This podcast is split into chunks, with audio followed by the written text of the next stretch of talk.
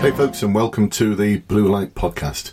This is the place to discover all you need to know about the police recruitment process. So, I'm Brendan from Blue Light, and over the past several years, I've been coaching and supporting people for the police recruitment process with a huge amount of success. There's a good four and a half thousand people who are now in the police service as a result of my support. This is something that's just an absolute honour to be able to do, to be able to have this impact on people's lives is something that, you know, every day, every day I just think, how lucky am I to be in this position? So, in this episode, we are going to talk about the hot off the press College of Policing online assessment process. Now, of course, if you're listening to this in the here and now, uh, you know that we're in the midst of the uh, COVID 19 pandemic, which means that the traditional form of assessment centre, which involves you joining about 25 other people and 10 plus assessors and quality assurers and role players for several exercises where you move from one exercise to another is just not something that we can do. It'd be like a coronavirus carousel. So it's goodbye to the Search Assessment Centre and it's goodbye to the Day One Assessment Centre. Now, if you're listening to this outside of England and Wales, you may be thinking, what on earth is he on about? So, this applies to the 43 Home Office forces for England and Wales. If you're listening to this in another part of the world, then welcome to the podcast. I hope you find it interesting because this may be something that's going to happen to you. Because, well, like I said before, face to face is just not something that's plausible at this moment, moment in time. So I've got the detail now of what the uh, online assessment process looks like because I managed to get hold of a copy of the candidate instructions uh, just a few days ago. And already I've started to provide exercises, video guidance, things that people can start to do to prepare for this uh, for my super special clients who have invested in their future, invested in uh, the best they can possibly get in terms of preparation advice for this process. So, what does it involve? Well, the new assessment process is a three stage process. It involves, first of all, situational judgment tests, and if you pass that stage, you go straight to stage two. There's no break, you just go straight to t- stage two. Stage two is an interview. Now, more about that in a moment because it's not really an interview at all. If you pass that, then there is a break, and you will then go back to do stage three. I say go back because you'll be doing this in the comfort of your own home. Actually, you might not be. I spoke to force uh, last week, and they said that they may actually get their candidates to come into headquarters to do the virtual assessment process. More, more about that later on in the podcast because I'm just a bit confused about why would you do that. Actually, I can see the reasons why you do that, and it'll all become clear in a moment. So, the third stage is a uh, written exercise and also a briefing exercise. So I'm not going to cover those in too much detail because those are going to come a bit further down the line and I'll cover those in my next podcast. So the briefing exercise and the written exercise, I will do those in next week's podcast. I'll tell you what sort of things you can do to prepare. Just to get you thinking though, uh, the briefing exercise is where you're going to be given some kind of community conundrum, some issue within the community, and you are going to have to give a 10 minute briefing on how you would approach this situation. And then you're going to be given supplementary information, and you'd need to answer certain questions uh, based on that supplementary information. Now, it's not going to require you to have any great in depth knowledge of police powers or anything like that, but you will need to have some kind of working knowledge of what the police actually do. Now, if you're going to join the police, I would hope you've done that research anyway, so um, it shouldn't be too difficult for you, but the structured approach you'd need to take is something that's important. Anyway, I'm going to wind back now because I'm going to cover, I'm starting to get into the written and briefing side of things. I'll cover that off on next week's podcast, but for the moment, I'm going to talk about the situational judgment tests and the interview, which isn't an interview. So the first stage, situational judgment tests. Um, these are something that the College of Policing like Um, I read their evaluation of the police recruitment process that was published about three or so years ago. And if you want to see a copy of that, by the way, it's, it's just essential bedtime reading. If you join the Blue Light Police Recruitment Support Group, there's over 10,000 members of that group now who are amazingly active. There's over 300 posts a week, over 3,000 comments and engagements with those posts. Oh my goodness, I can't keep up with it. Uh, but fortunately, we've got some amazing moderators and admins, and the group is pretty much self policing we rarely get anything that we need to deal with in terms of an unethical post or something that's inappropriate. So anyway, um, in that group, in the files section, you'll find a copy of that evaluation. Like I said, it's essential bedtime reading. It's about 40 pages. I loved it, but that's not everyone's cup of tea. But basically, what they said is that they quite like situational judgment tests. What a situational judgment test is, it's a multiple choice test. Uh, you've got 120 minutes to do it, which is actually far more than you actually need because they're only going to ask you 12 questions. There's no one watching you. You'll be in the comfort of your own home, and there is no one watching you, no one monitoring what you're doing. You just do it in the comfort of your own home. Um, I, I, guess you could have some documentation with you to help you through it. Certainly, I'd have the uh, competency and values framework there, and certainly I'd have the the guide that I'm in the process of producing, and it should be ready in a day or two. Because bear in mind, processing and developing new material to help support you for this is something that uh, I'm doing against the clock at the moment because it was only three days ago when I got this material, and already I've produced several videos and guidance, documents, and such like. But anyway, for the situational judgment tests, it's not about acting naturally and just being yourself. You need to put yourself in the position of being a police officer, and you need to put more than that. You need to put yourself in the position of a police officer who abides by the competency and values framework. It's in their DNA. So you're putting forward at the situational judgment tests the best version of your future self as a police officer that you can be. So that's the position we need to be in for the situational judgment test. Um, the sort of questions that you'll get asked. So let me give you an example of one of them. Um, so uh, it may say something like uh, you're in the workplace and one of your colleagues who's working on a neighbourhood team approaches you and says, Listen, I just need to make you aware that the house you've just moved into, you've moved next to one of the sex offenders that we're monitoring at this moment in time. I know I shouldn't have told you this, but you're a good friend of mine and I just want you to be aware of this. So it'll give you some options then of what to do. Uh, so, what would you do? Just give me a moment to think about that. I'll repeat the question again. So it's it'd be something along the lines of a, a colleague in the workplace, a fellow police officer from a neighbourhood policing team, approaches you and tells you that the house you've just moved into, uh, your new next door neighbour, is actually a registered sex offender who's being monitored at this moment in time, and they just want to let you know because they're a good friend of yours, and uh, you know they just think you should know that. You, sh- you should be aware of it. It all sounds perfectly reasonable, doesn't it? So, what would you do? What would you do? So, it'll give you some options like uh, thank the individual for the information. It's very useful, and you can see that they've got your interests at heart. Uh, second one would be uh, say nothing because uh, it doesn't sound right. Uh, the third one would be it's a clear breach of the code of ethics because they've given you information which is not information that you need to have access to. Uh, so you'll just give them a have a chat with them and just tell them that it's a breach and remind them and ask them not to do anything like that again. Or four, it's clearly a breach of the code of ethics. You're going to challenge the individual and ask them why they gave you this information, and then report this matter to your sergeant. And you're quite aware that this could be mis- misconduct, could even be a gross misconduct, and your colleague and friend could lose their job. So, which one are you going to choose? Go on. Honestly. Honestly, in the here and now, which one would you choose? Yeah, I, I guess you've probably gone for the one which is basically have a quiet word with your colleague. No, because it's a it's a breach of the code of ethics. And remember, you're putting yourself forward as the best version of your future police officer who's got the code of ethics in their DNA. And we're not living in the 1980s anymore. Now, this is the sort of thing which would have happened in the 1980s when I joined, and in the 1990s. And it would have been a bit of an, uh, a, a nudge and a wink, and no one would have said anything. Actually, it would have seemed like good practice.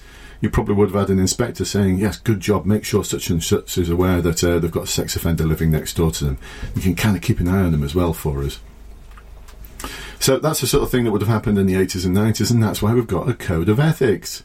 It was introduced in 2014, yes, 2014, and it gives the police clear guidance. It's not just guidance, actually, it's the law. The code of ethics is the law of the land, and it tells police officers how exactly they should behave and how they should demonstrate certain values. And there's a line that's been crossed by this individual and so, what the Code of Ethics says is that you are required to, it's your duty, it's not just a good idea, it's not just a, bit of policy, it's the law. You are required to challenge, question, and report that behaviour. So, that's what they're after. You see how they're going to present you with some conundrums here? Because part of you would be thinking, well, it's a good friend of mine. I don't want to be responsible for my friend losing their job. It's difficult. I mean, this is where your integrity will either stand or fall. So, in these situational judgment tests, like I said, you're going to put yourself forward as being the best version of the future police officer that you're going to be. Not as you are now, and not as, definitely not as the TV cop shops, TV uh, reality, police camera, action, stop now type documentaries and programs and uh, dramas that are on television every night, definitely not like those because they do not reflect the reality of what is expected from you as a police officer. So you've got 12 of those to do, and you've got so much time to do them in. So much time to do them in. And like I said in the uh, the actual documentation, it doesn't say anything about not having notes with you. So if I was you, I would have all of my notes in front of me that sort of summarize how to be the best version of my future self as a police officer I can be. So my guidance starts with Are you the sort of person that? Or are you the sort of future police officer that? And then I've broken down uh, the uh, uh, competency and values framework into a, a, way that actually makes sense to you, as opposed to if any of you have seen it and you look at the first few pages. There's a sort of pictorial example of what the code of uh, sorry what the competency and values framework is. And serving police officers I know tend to call this the wheel of confusion. So don't be confused by it. My guidance will actually say to you uh, it's not going to give you the answers because I don't know what the questions are but there will be something very similar to what I've just given you and other sort of conundrums that you're going to come across as a police officer. You don't need to know any police powers for it but you do need to know how you be expected to behave according to the code of ethics. so, we passed that bit because we've got plenty of time to do it. We've got loads of guidance, and interestingly, at this stage, you're still not being monitored. There's no one actually remote monitoring you. So this is one of the problems with this assessment centre is maintaining the uh, integrity of it because you know, if you've got a father who's a neighbourhood inspector or a best friend who's a neighbourhood sergeant or a detective sergeant or whoever it may be, and, and, and this is how it tends to work in the police service, sadly, because it doesn't help us with um, recruiting people from all walks of life and from all parts of life so that we can accurately reflect the communities that we're a part of. But we often get a situation where a lot of police officers who join if you find out, if you ask them about their connections, you'll find that actually the majority of them have got very close connections with the police already. So they've already got people who can advise them and say, oh, no, this is what they're looking for here. So all I'm doing really with my guidance I provide is I'm providing you with that close connection. If you don't have that close connection, it's me. Uh, and that's what I'm here for to help provide that support that you would normally get if your father, brother, relative, best friend was in the police service. So, the next stage, you go straight into it, by the way. If you pass the situational judgment test, and you will, because you're going to prepare for it, you're not just going to walk into it without doing any preparation, you go straight to the interview phase. Now, it's not an interview. You'd think you'd think that the College of Policing would have come up with a system Following on from forces like Dyfed Powys Police, British Transport Police, Nottinghamshire Police, several constabularies out there that are conducting interviews using Microsoft Teams or Zoom or Skype. They've very quickly adapted their ability to conduct interviews and they're now conducting them remotely. And by doing this, you can still see the individual and they can see you. You can still have that ebb and flow of an interview that's needed, really because in the Search Assessment Centre, in the College of Policing's own evaluation of it, they said that the sort of robotic approach that the interviewers take, very scripted, no emotion, um, very scripted questions, five minutes to answer the question, and if you stop answering the question after three minutes, they'll just clam up. It's just a silence for two minutes, and then they'll move on to the next one. And what they said, quite rightly so, yeah, duh, is that their evaluation said that it tends to cause anxiety among candidates. Well, this is even worse because they're not following in the footsteps of forces that have been pioneering approaches that actually everyone would be going, well, why weren't you doing that before? So, what this interview is, is um, it will start at minute one. So, we, we start the interview now, and a screen will come up in front of you. And it says in the instructions, an assessor will ask you a question. Now, it's not an assessor at all because the thing is, it's pre recorded. It's a pre recorded video. It could be my eight year old boy asking you the question because you can't interact with them. There's no interaction whatsoever, but they are recording you through your camera and they're recording the sound through your device. So on the screen and in front of you, via the assessor in inverted commas, uh, a question will be asked of you. And the questions are based on the competency and values framework. Uh, they've already told us what those um, values are going to be and what those competencies are going to be. There's going to be five of them, three values and two competencies. And this is why you need to be familiar with the competency and values framework for policing, but you don't need to understand all the fine detail because once again I've provided you with some support here but more about what that support involves in a moment. So back to how it's going to run. So that question will be posed to you. Uh, you'll also be given some supplementary points to think about in how you construct your answer. Now my guess is that those supplementary points will be standard sort of points that often crop up in supplementary questions that are asked in interviews things like what impact did this have this problem have on you and on others? Uh, what options did you consider? Uh, why did you choose the option that you chose? What was your rationale? Uh, how did you persuade other people to get involved? How did you delegate to others? Uh, what challenges did you face? Uh, what mistakes did you make and how did you deal with those mistakes? Um, what did you learn from this? What would you dif- do differently next time? Now, these are all pretty much police standard supplementary questions. How do I know that? Well, I've been doing this for decades actually. It was uh, the late 80s when I first started supporting people for their specialist interviews and uh, not promotion interviews, not just yet, but once I became a sergeant, I started supporting people for promotion interviews, specialist interviews. So I've been doing this for over 30 years. I know the police psyche. I know how they think. I know how they feel. I know the sort of questions that they're wedded to because they've been using them now for decades. Doesn't matter what the competency framework is, the job doesn't change. So they want to know about people who can make difficult decisions, people who can work with others, people who can support other people in a crisis, people who can manage change, people who can challenge inappropriate behaviour, people who can uh, change the style of their communication to meet the needs of others. Listen, these questions have been the mainstay of police interviews for years now. I've had these in specialist interview boards and in promotion boards. And they're still knocking around in the police system now. Why? Well, like I said, because these are the skills, these are the values that have always been inherent in police officers. It's always been what the service has been looking for. We've just changed the name of the frameworks that we describe them in now in terms of the values and the competencies. So, fairly predictable in terms of what the questions are possibly going to be. Um, I'm going to give some examples. Oh, no, I'll tell you a little bit more. I'll give some examples in a moment. I'll tell you a little bit more about what the process involves. And so, you know, you've got one minute then to prepare. and you're being still being videoed and you're still being recorded. So you've got one minute to prepare, and then when that minute is up, my guess is there'll be a little flashing something on the screen to say your time starts now, or the assessor may actually say your time starts now. And you've got five minutes to talk into the camera to give your answer, and at five minutes it will cut off and then the assessor, in inverted commas, like I said, could be my eight-year-old little boy, or it could be uh, an animated monkey, or uh, Dory the fish, animated. It doesn't matter. It's not a real person. You can't interact with them.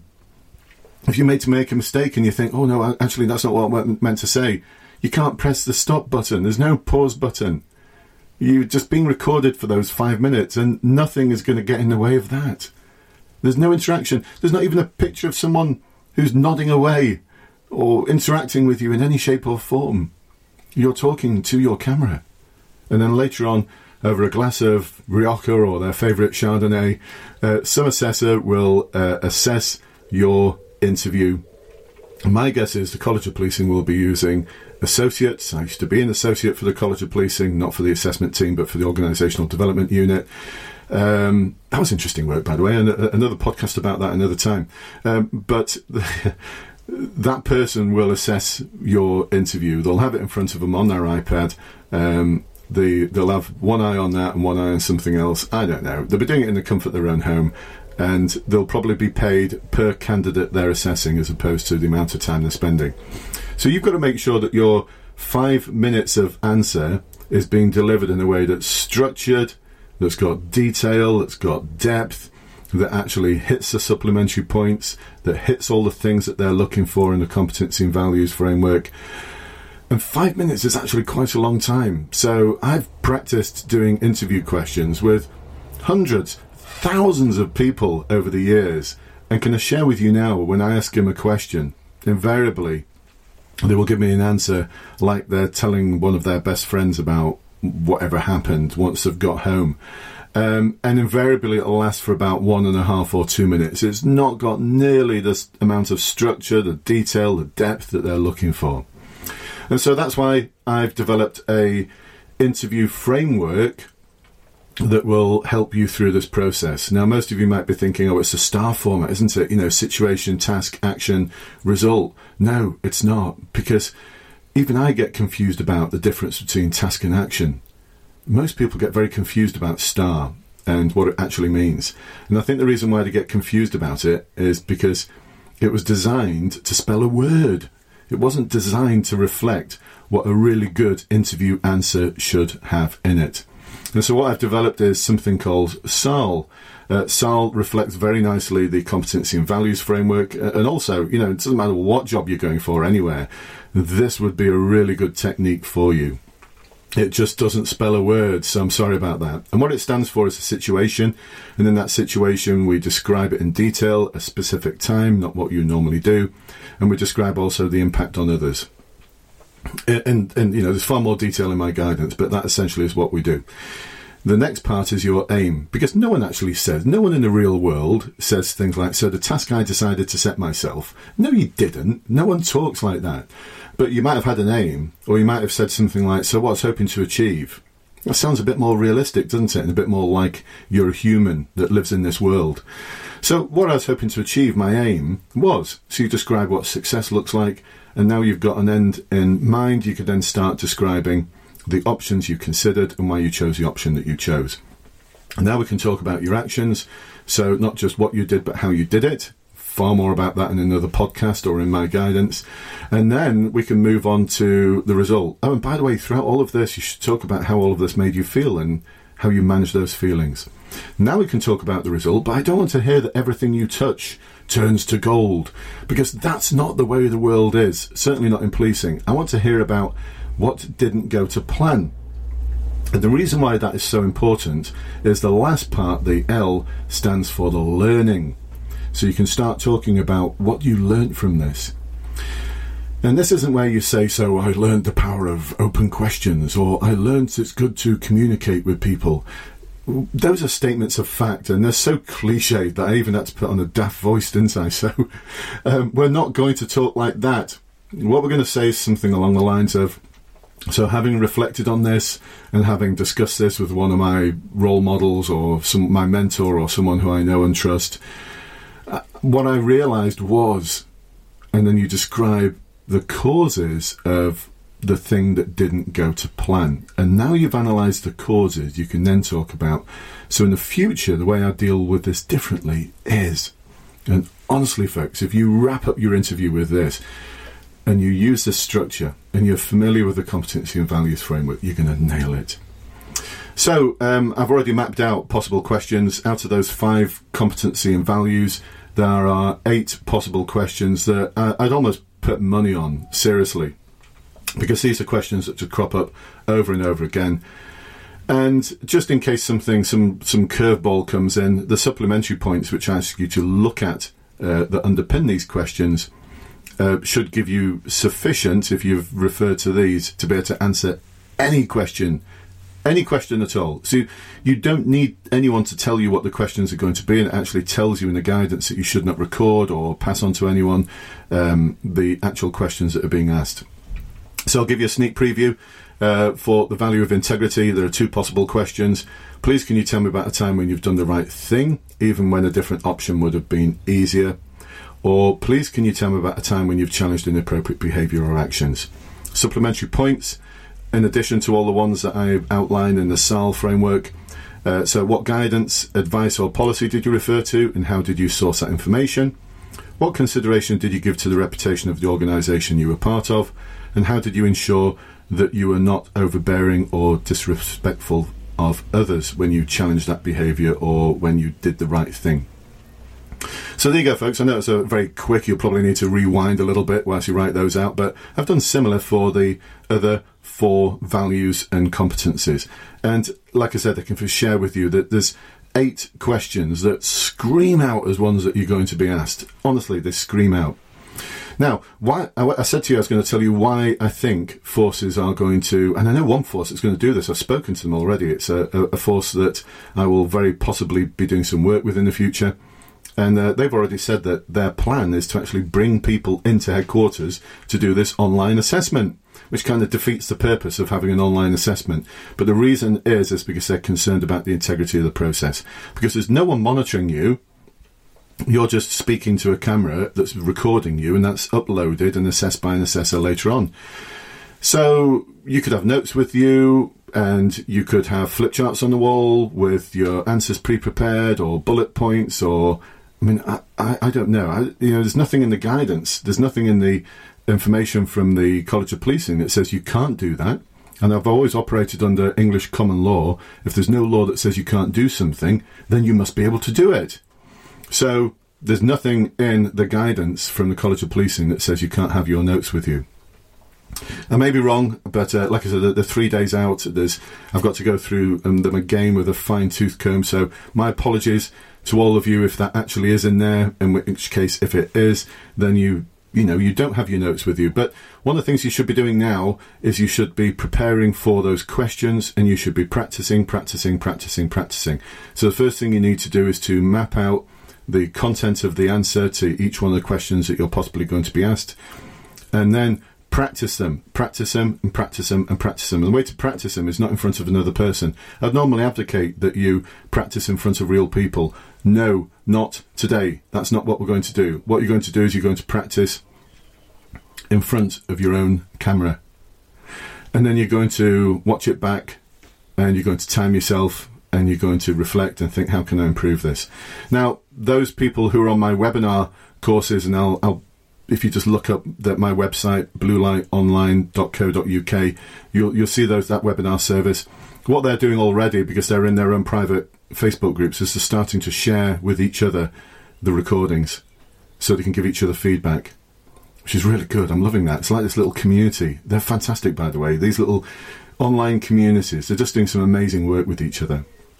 And I'm helping to guide them through the process so that's what you've got to do, folks. And uh, this is this is going to require so much practice. It's a new normal. I, I, I, just don't think it's a good idea from the College of Policing because already there's one force talking about we need to bring people into headquarters to actually do this online assessment centre. And cannot see how ridiculous this is. We're going to bring people into the headquarters or another remote location so we can watch them doing the assessment centre, the online assessment tests. So you can have someone watching you whilst an assessor who's not actually there asks you the interview questions and you'll be sat there thinking, well, why didn't you just ask me the questions? And then we can interact with each other because they'll sit there and watch you socially distancing. My guess is, though, it'll probably be sort of eight computer terminals all spread out fr- from each other so you can socially distance and one person monitoring you. It's just ridiculous, isn't it? It really is. So, on that note, I'm going to end on a little bit of advice that I picked up years ago, and it's called the Golden Rule. Those who hold the gold make the rules. So, the College of Policing hold the gold. They've made the rules. So, we just have to play by the game that they've set for us and by the rules that they've set for us and be the best version of ourselves that we can be. Prepare and practice, prepare and practice, prepare and practice. And if you think you've practiced enough, you haven't. Practice more, practice more, practice more, practice more. And join our community. Join our community as we help you through this process. So, folks, I hope you've got something out of this podcast. I'm particularly excited about the challenge of helping to support you through this process in an ethical way. I don't want to know what the questions are, and I'm not going to. And if anyone tried to tell me, I'd just put my hands over my ears and go la la la la, not listening, a bit like a child. Um, I don't want to know. I want to prepare people using that 30 plus years Uh, of experience in this world that I've got and my 28 years of operational policing and beyond that working for the police sector after I retired I've worked for police forces around community engagement problem solving all sorts of stuff spoken at conferences worked with the European Union I'm perfectly placed to support you. Join us. Jump onto the website now, take a look at the services. The website's adapting as we adapt to this new normal. And join the community.